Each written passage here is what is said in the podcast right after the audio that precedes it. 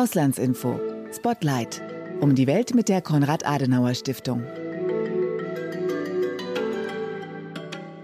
Neben Taiwan ist das südchinesische Meer derzeit der geopolitische Hotspot im Indopazifik. Das schreiben die Asienexperten Jan Schenkirsch und David Merkle in einem jüngst erschienenen Beitrag der Konrad-Adenauer-Stiftung. Und weiter heißt es darin, der ultimative Anspruch Chinas auf fast 90 Prozent des Seegebiets führt zu Territorialkonflikten mit den südostasiatischen Anrainerstaaten und heizt die Spannungen mit dem Machtrivalen USA in der Region an.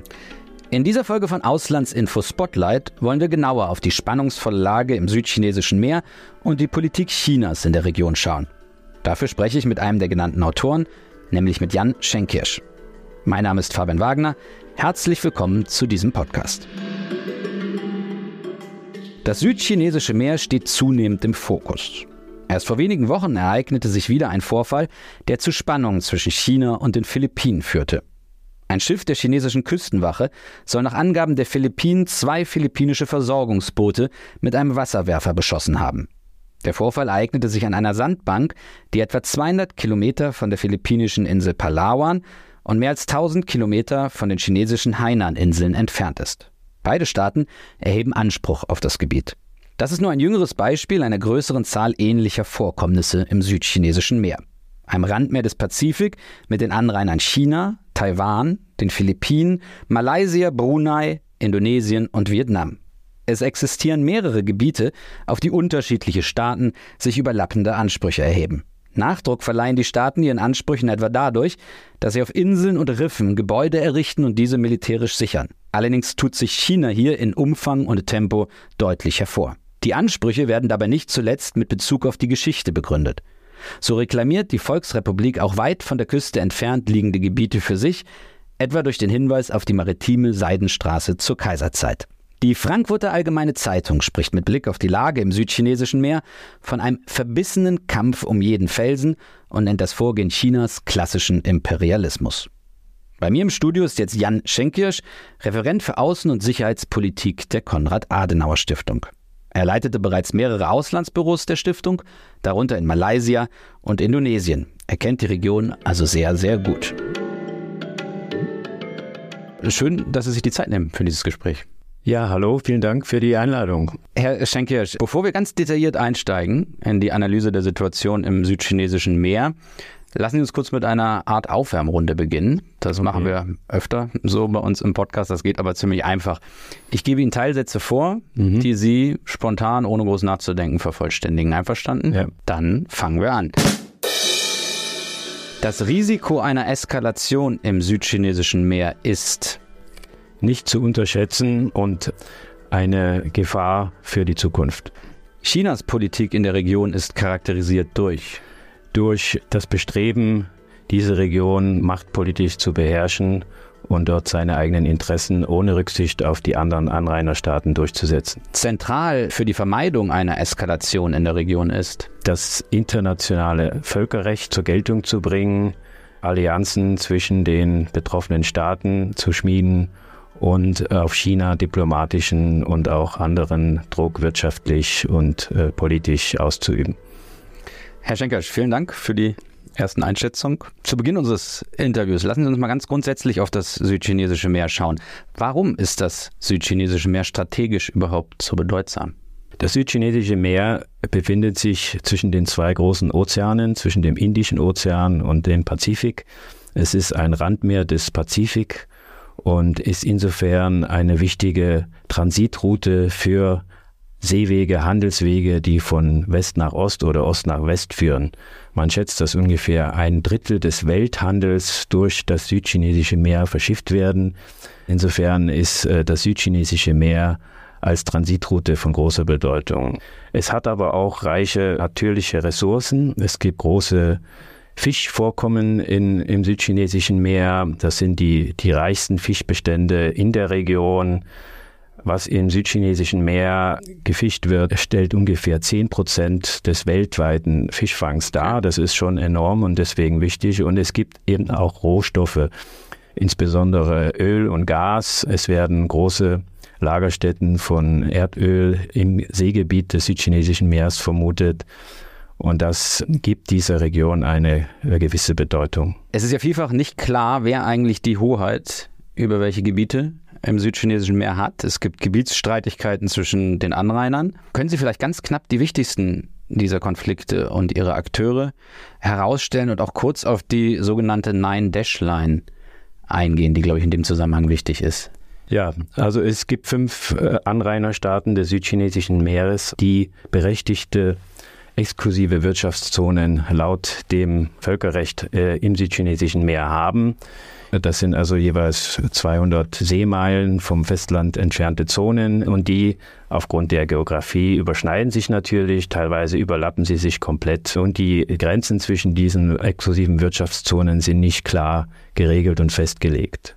Hinzu kommt China, das äh, den Anspruch auf praktisch das gesamte Gebiet, also 90 Prozent äh, des südchinesischen Meeres stellt.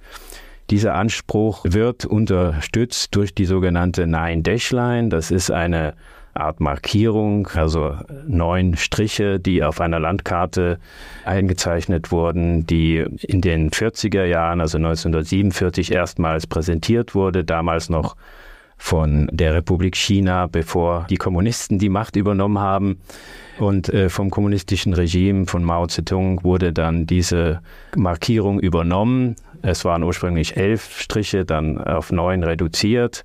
Und dies äh, fungiert immer wieder als die Begründung für Chinas Ansprüche im südchinesischen Meer. Das Problem ist allerdings erstens, dass dieser Anspruch nicht gerechtfertigt ist. Das ist ja auch festgestellt worden durch ein Urteil des Ständigen Schiedsgerichts in Den Haag wo die Philippinen 2013 eine Klage eingereicht haben und der Schiedshof festgestellt hat, dass äh, Chinas Ansprüche im südchinesischen Meer nicht dem Seerechtsübereinkommen der Vereinten Nationen entsprechen und dementsprechend auch nicht dem Völkerrecht.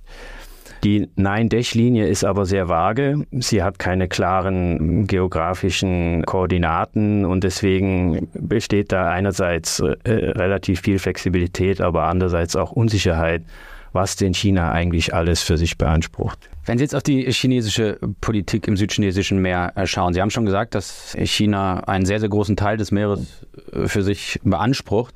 Mit welchen Mitteln versucht die Volksrepublik denn ihre Ziele in der Region zu erreichen.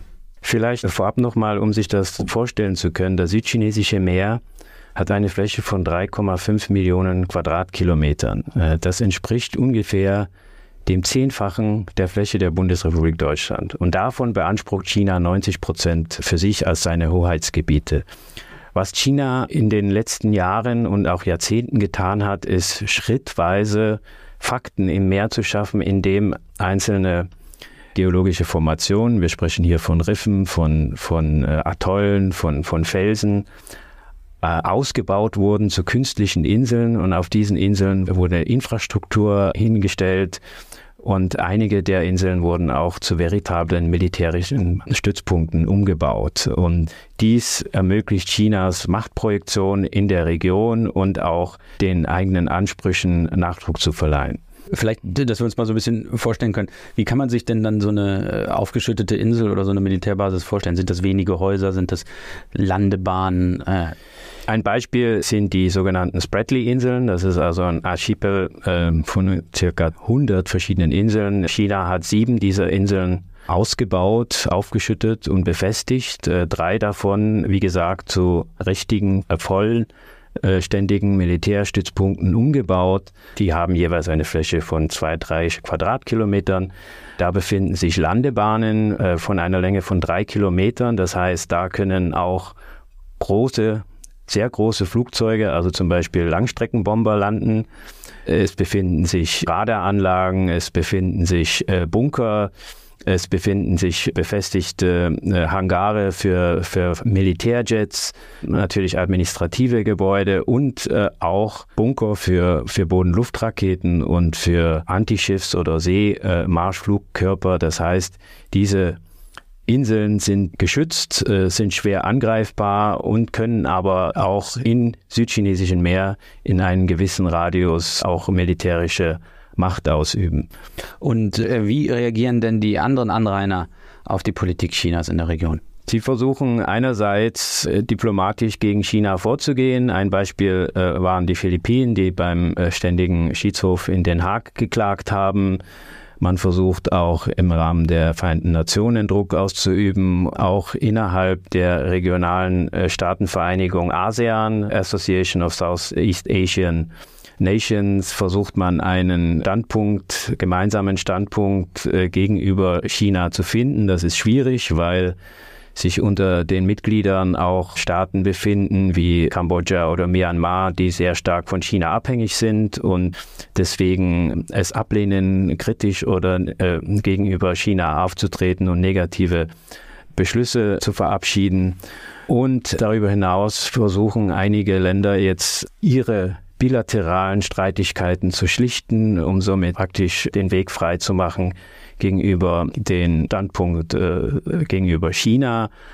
Äh, erfreulich ist zum Beispiel, dass letzter Zeit Indonesien und Vietnam den Verlauf ihrer jeweiligen exklusiven Wirtschaftszonen geklärt haben, diese, den Grenzverlauf. Und somit, wenn die bilateralen Konflikte abgebaut werden, kann man ein, ein stärkere, eine stärkere Position gegenüber China einnehmen. Also das heißt, die Staaten nähern sich an, um dann eventuell geschlossen gegen China. Und äh, noch hinzu kommt, dass man natürlich äh, Verbündete außerhalb sucht und hier vor allen Dingen der USA, die im Pazifik die äh, stärkste Macht sind und deswegen gibt es auch äh, Zusammenarbeiten und Kooperationen mit den Vereinigten Staaten die Philippinen haben zum Beispiel in diesem Jahr den USA ermöglicht, weitere Militärbasen zu nutzen im, im Norden des Landes. Es gibt gemeinsame Manöver und Übungen mit den Militärs anderer Staaten, wie zum Beispiel Indonesien und Vietnam. Ein enger Verbündeter in der Region ist auch Singapur, das mit den äh, USA eng zusammenarbeitet. Die USA können in Singapur auch eine Militärbasis nutzen. Und so versucht man da gemeinsame Kräfte äh, zu finden, um den Ansprüchen äh, Chinas entgegenzutreten. Äh, Herr Schenkisch, Sie sind jetzt schon auf die Rolle der USA eingegangen. Ich würde da trotzdem noch mal gerne äh, genauer hinschauen. Sie haben gesagt, die dominierende Militärmacht im Pazifik sind die USA. Und in Ihrem Beitrag, den ich in der Einleitung erwähnt habe, machen Sie deutlich, dass die USA zunächst wenig gegen den chinesischen Landgewinnungsprozess im südchinesischen Meer unternahmen dass die Installierung der von Ihnen erwähnten Militäreinrichtung Chinas auf Insel dann jedoch die Alarmglocken in Washington schrillen ließen. Wie versuchen die USA denn konkret den chinesischen Ambitionen entgegenzutreten, jetzt darüber hinaus, was Sie eben erwähnt haben? Also China ist bei der Landnahme im, im südchinesischen Meer äh, sehr clever vorgegangen. Es hat sehr unauffällig begonnen und vor allen Dingen in einer Zeit, als die USA mit anderen Konflikten in der Welt beschäftigt waren. Also der Ausbau der Insel begann Ende 2012. In dieser Zeit waren die USA voll mit äh, Krisen im Nahen Osten und in Zentralasien beschäftigt. Das waren damals Afghanistan, das war der Krieg in Syrien, das war der Kampf gegen äh, den islamischen Terrorismus, gegen ISIS und Al-Qaida. Und es war auch äh, die Bemühung, Irans Atomprogramm zu stoppen durch das Atomabkommen mit, mit den Iranern. Und die damalige US-Administration unter Präsident Barack Obama äh, hat eben auch die Unterstützung und Zusammenarbeit Chinas gesucht, um deswegen gewisse Aktionen im südchinesischen Meer erstmal gar nicht groß wahrgenommen und äh, vermieden, daraus einen Konflikt zu machen.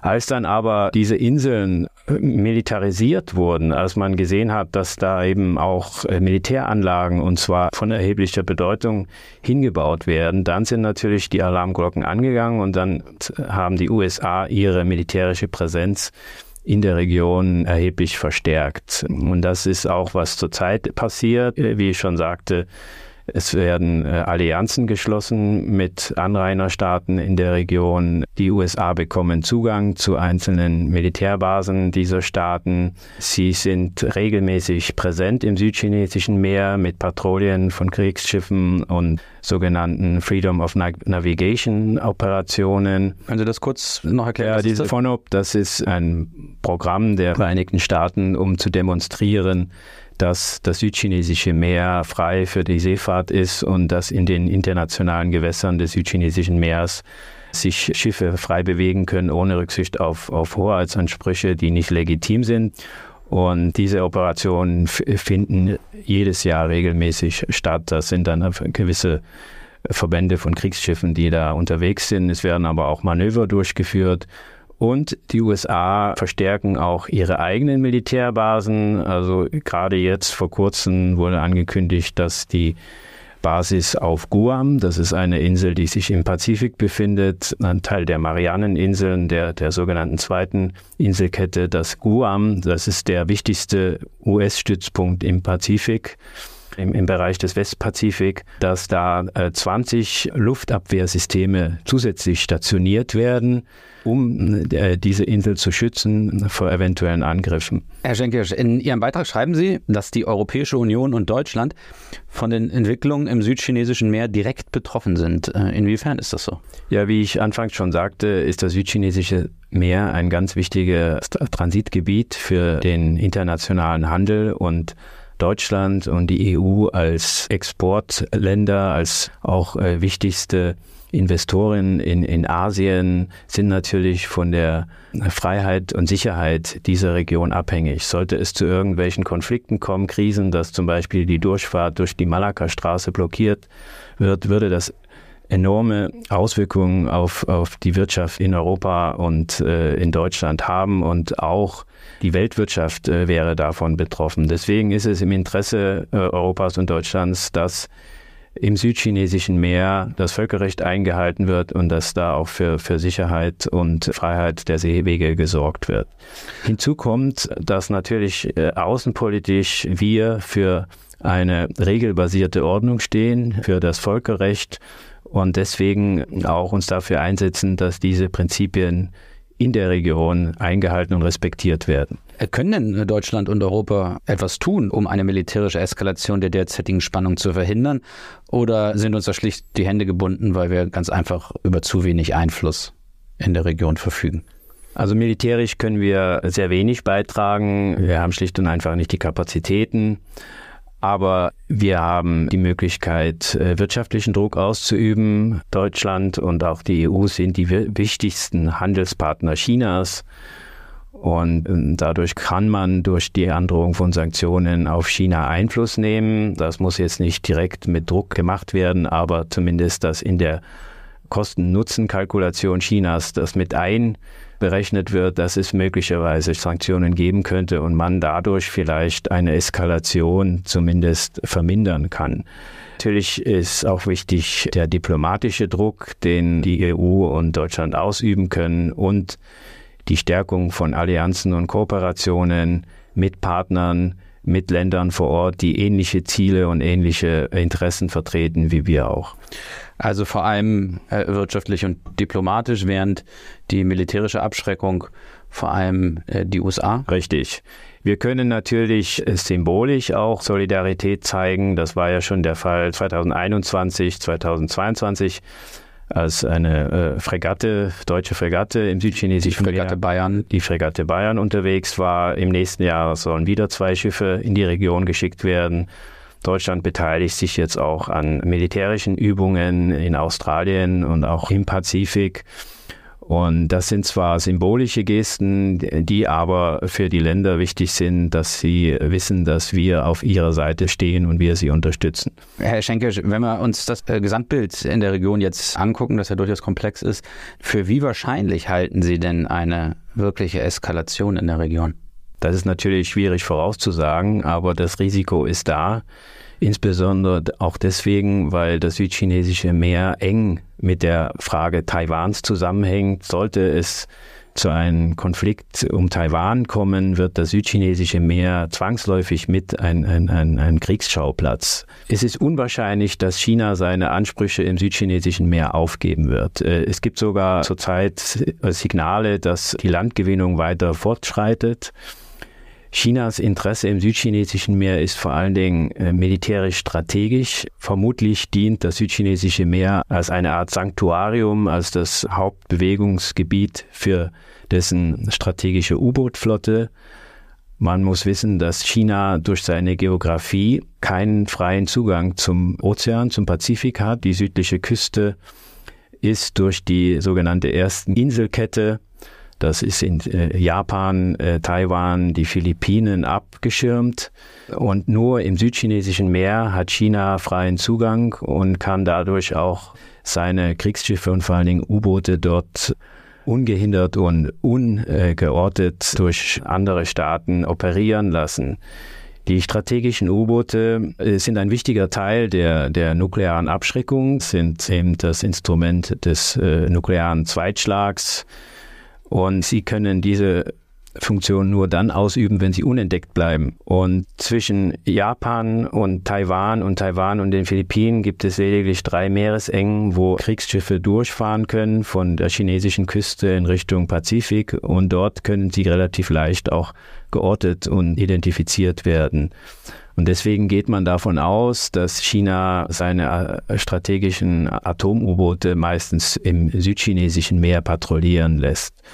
Hinzu kommt, dass sich an der Südküste Chinas sehr wichtige Infrastruktur befindet. Auf der Insel Hainan ist die größte Marinebasis Chinas, wo auch die äh, strategischen U-Boote stationiert sind. Und es gibt auf Hainan einen Weltraumbahnhof, ein Kosmodrom. Das ist der jüngste und modernste Weltraumbahnhof, der von großer Bedeutung für China ist, für sein Weltraumprogramm das natürlich zunächst einmal zivile Zwecke und Ziele hat, aber eben auch militärische. Und deswegen ist das südchinesische Meer als eine Art Schutzzone oder, oder äh, Pufferzone für die wichtigen Einrichtungen an der Südküste Chinas von großer Bedeutung. Herr Schenkirsch, vielen Dank für die Einschätzung, war sehr interessant. Ja, vielen Dank, es war mir eine Freude und ich hoffe, dass es auch von Interesse ist. Das war Jan Schenkirsch von der Konrad-Adenauer-Stiftung bei uns im Podcast. Seinen neuen Text zur Sicherheitspolitik im südchinesischen Meer habe ich in den Shownotes verlinkt. Außerdem findet ihr dort einen Link zu den Auslandsinformationen, dem Außenpolitikmagazin der Konrad-Adenauer-Stiftung. Ihr könnt das Magazin dort digital lesen oder die Printversion kostenlos abonnieren. Die Auslandsinformationen findet ihr auch auf Social Media. Wenn euch der Podcast gefallen hat, folgt uns gerne. Bis zum nächsten Mal.